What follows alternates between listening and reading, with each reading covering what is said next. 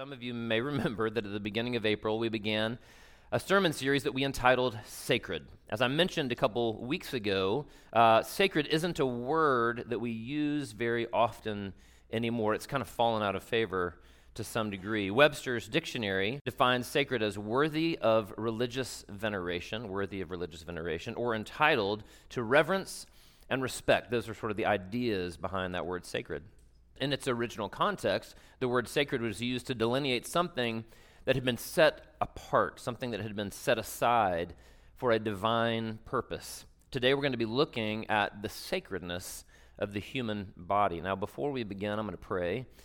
And before I pray, let me just say um, I started off and I thought, oh, this will be great. This will be easy. And uh, let me tell you, I'm leaving so much out today. And so just know that, uh, that this is going to be sort of a 30,000 foot view of this topic. But I'd love to have you continue to, to pursue and to see what God has to say about the sacredness of these bodies that He has given us. Let's take a moment. Let's pray. Father, um, as I look out in this room and see all these people, I just. Um, I'm filled with gratitude. I'm filled with thanks. I'm, I feel privileged and honored to be able to stand up before these people and to, to Lord willing, um, reveal and to represent you uh, to them um, accurately and truly. Father, as Rob prayed earlier today, I prayed that no one would be able to leave this place today without having had a life changing encounter with you, the living God. Father, we pray all these things in the name of your Son, Jesus Christ. Amen. So, 21 years ago, um, a small town in northwest Georgia made national news. Noble, Georgia sits off of the Martha Berry Highway, uh, south of Chattanooga and a bit north of Rome. It's uh, Noble is home to the Tri State Crematorium. Some of you guys maybe know where I'm going with this. For 30 years, the crematorium ha- had been serving families in Georgia, Alabama, and Tennessee. In February of 2002, however, the crematorium became uh, basically the grounds for a national scandal. Acting on an anonymous tip, police raided the grounds of the Tri State Memorial uh, Crematorium and they discovered 339 bodies littered around the property, uncremated, unburied, and exposed to the elements. Needless to say, people were shocked, people were appalled.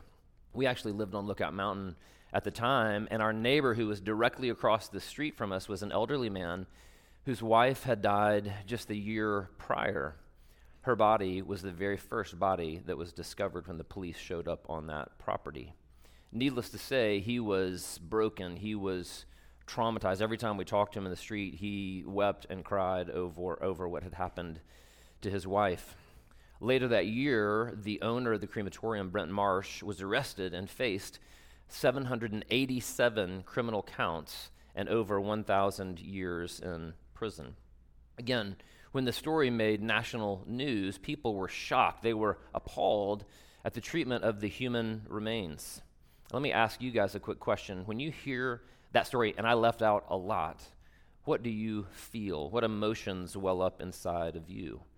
My guess is that most of you would feel shocked and appalled as well. Something inside of us tells us that the human body, whether it's dead or alive, should be treated with the utmost honor and the utmost dignity, something tells us that our bodies are sacred.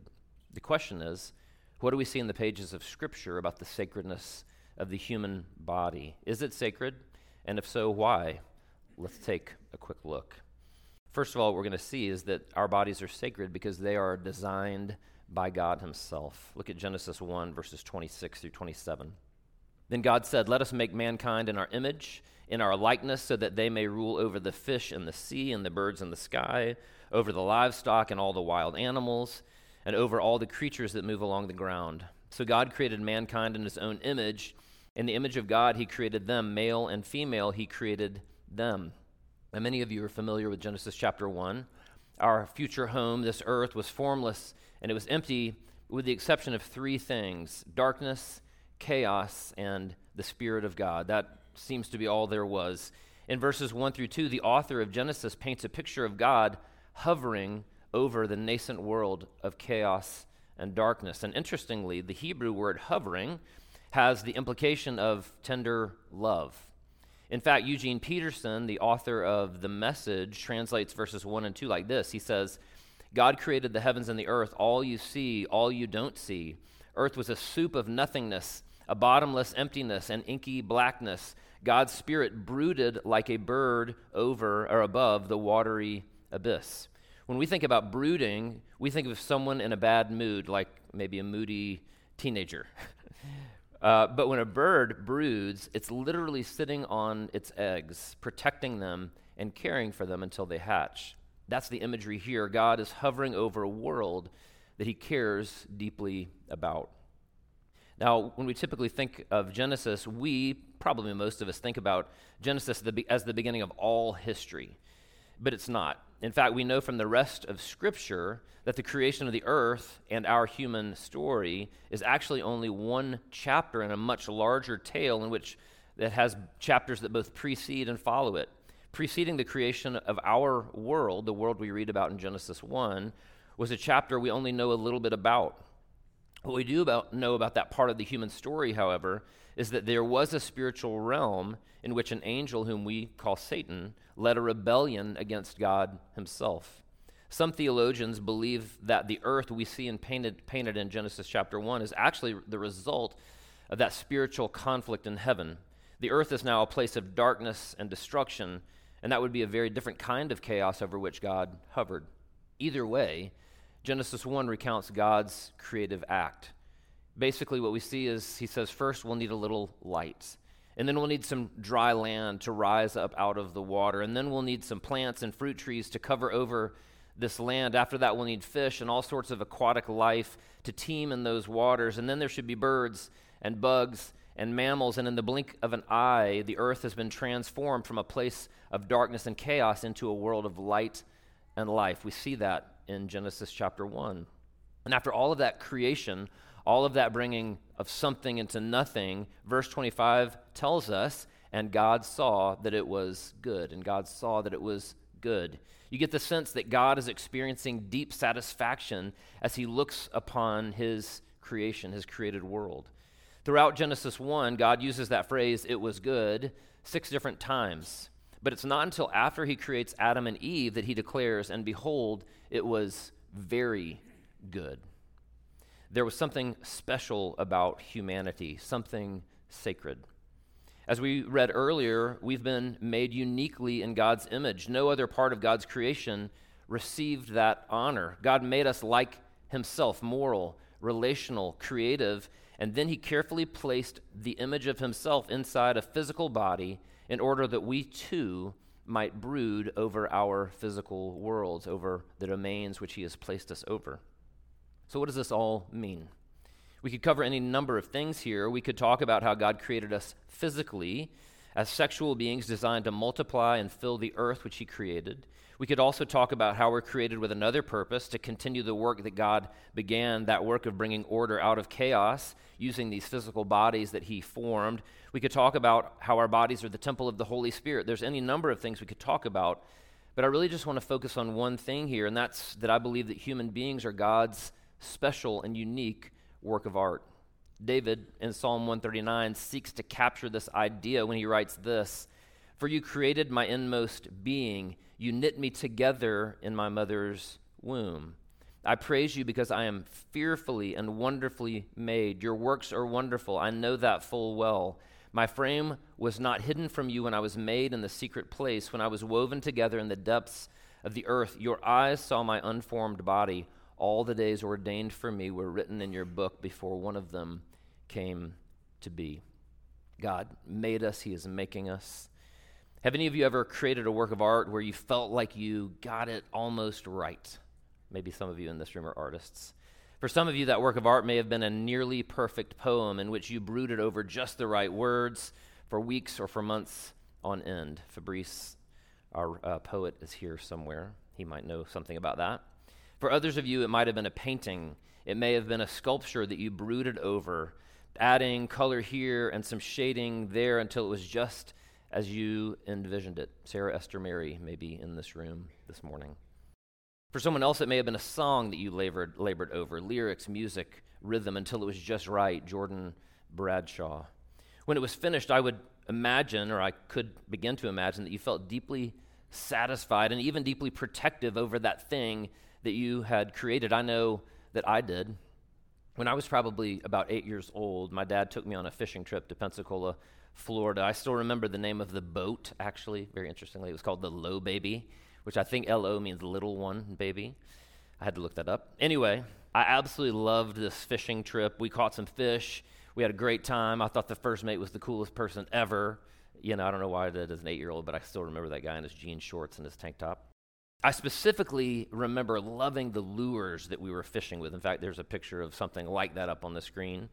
And uh, so I just loved all of it, but I loved the lure in particular. So when I got home that su- summer, I decided to make my own lure. And so I took some fabric and I cut it into these little strips to make it look like the body of a squid. And then I sort of colored it with a yellow pen, and I took tinfoil and I put tinfoil around the tip of each of the squid tentacles. And then I took a bullet shaped uh, sinker and I put it on the top of the lure, and I covered it with tinfoil too. And I was so proud of my lure. I, mean, I absolutely loved this little thing that I had made. In fact, I loved it so much that 43 years later, it's still sitting in a cigar box with all of my other little treasured possessions from my childhood.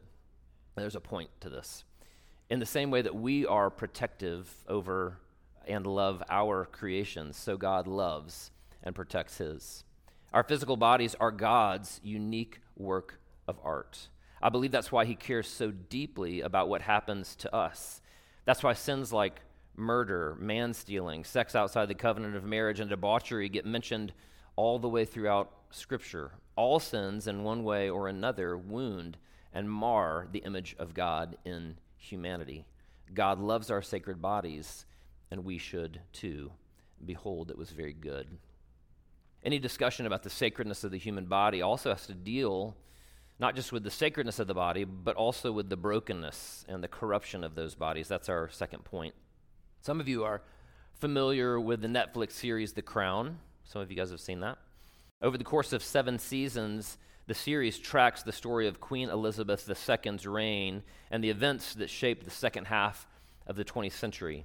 Early in the series, Winston Churchill plays a pretty prominent role, and one episode depicts a famous British artist, Graham Sutherland, painting Churchill's portrait. Over the course of a number of sittings, Sutherland and Churchill get to know one another as the artist labors painstakingly over the painting of Churchill. On Churchill's 80th birthday, the finished product was given to him at a public ceremony at the Houses of Parliament. Churchill, by all accounts, hated the painting, hated it. It very accurately revealed his 80 year old body, his balding head, his gnarled hands, and his infamous scowl. That particular episode ends with Churchill taking the painting to his country home and throwing it onto a bonfire and burning it because he hated it so much. In real life, however, this was not done by Churchill himself, but rather it was done by his secretary uh, at Churchill's direction and with the approval of Churchill's wife, Clementine. Like Churchill, we loathe to see just how much sin has broken and corrupted us. We can barely stand to see it in ourselves. And unfortunately, like Churchill, we are far too willing to destroy an amazing work of art. Theologians often use the term total depravity to express the degree to which our humanity has been impacted, corrupted by sin or the fall. Here's what the popular theologian R.C. Sproul had to say about this concept. I'm just going to read this quote, it's a little bit long. In the Reformed tradition, total depravity does not mean utter depravity. We often use the term total as a synonym for utter or for completely, so the notion of total depravity conjures up the idea that every human being is as bad as that person could possibly be.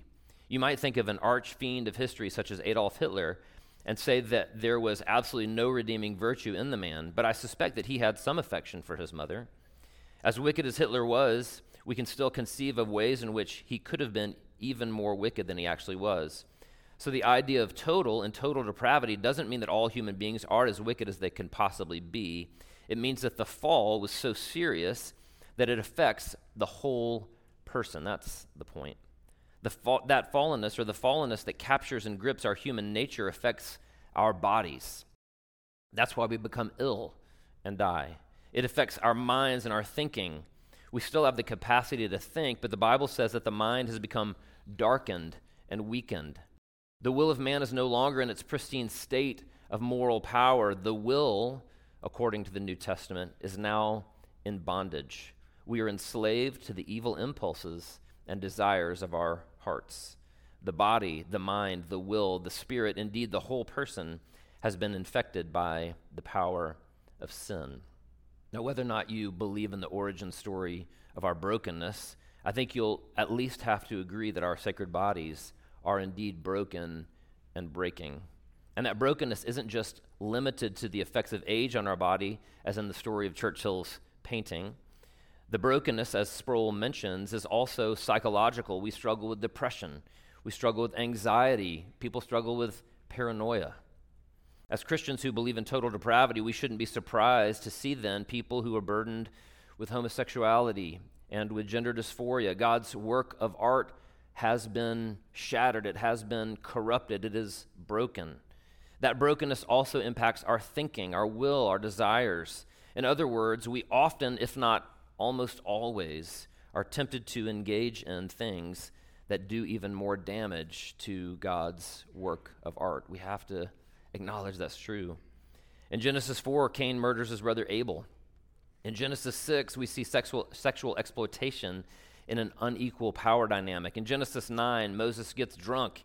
He passes out naked, and then Ham, his son, exposes his sin to his brothers, dishonoring his father. Just a bit later, Abraham takes a concubine, though he's married to Sarah.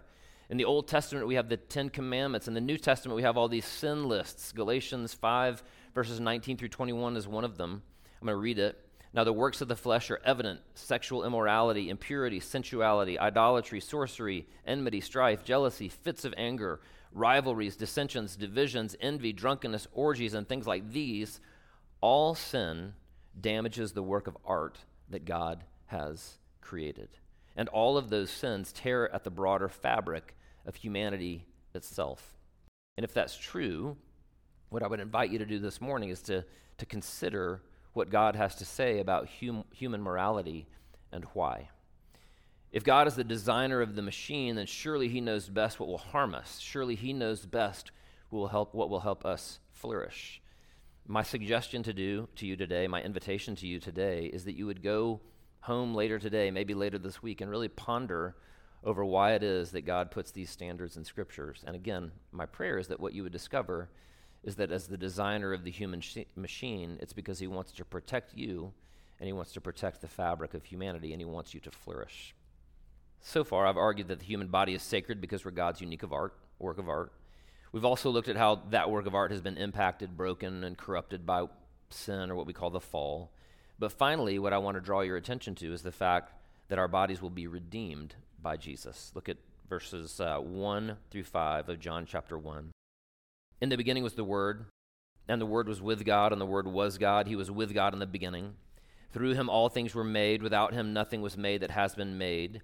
In him was life, and that life was the light of all mankind. The light shines in the darkness, and the darkness has not overcome it. Some of you will notice here in John chapter 1 that it begins the same way as Genesis 1, in the beginning. John's borrowing this language from Genesis 1. He's borrowing the themes of light and darkness from Genesis as well. He's hinting at restoration, he's hinting at a coming redemption, not just of creation, but of human flesh itself. Look at verse 14. In verse 14, John writes, The Word became flesh and made his dwelling among us. The Word became flesh and made his dwelling among us. God cared so much about his work of art that his son Jesus entered into this physical world, taking on flesh and blood. In Romans 8, Paul addresses this redemptive act. Verse 18, he says this For I consider that the sufferings of this present time are not worth comparing with the glory that is to be revealed in us. It's a pretty amazing promise. For the creation waits with eager longing for the revealing of the sons of God. For the creation was subjected to futility not willingly, but because of him who subjected it, in hope that the creation itself will be set free from its bondage to corruption and obtain the freedom of the glory of the children of God. For we know that the whole creation has been groaning together in the pains of childbirth until now. Probably some of you are able to identify with that statement. And not only the creation, but we ourselves who have the first fruits of the Spirit groan inwardly as we wait eagerly for the adoption as sons, the redemption of our bodies. In other words, here in Romans chapter 8, the middle of Paul's most theologically astute book, he's saying part of what Jesus came to do was to redeem our human bodies, these works of art that God has made. Why? Because God wasn't willing to let us go. He wasn't willing to lose us. He wasn't willing to allow his works of art to be destroyed and to suffer permanent decay. Jesus entered into human history on a rescue mission in order to redeem not just our spirits, but our bodies as well. And according to Paul, that means that we will finally be who God created us to be. What Paul hints at in Romans 8, he now says more explicitly in 1 Corinthians 15. He writes this There is one glory of the sun, and another glory of the moon, and another glory of the stars, for star differs from star in glory. So it is with the resurrection of the dead. What is sown is perishable, what is raised is imperishable. It is sown in dishonor, it is raised in glory. But thanks be to God who gives us the victory through our Lord Jesus Christ.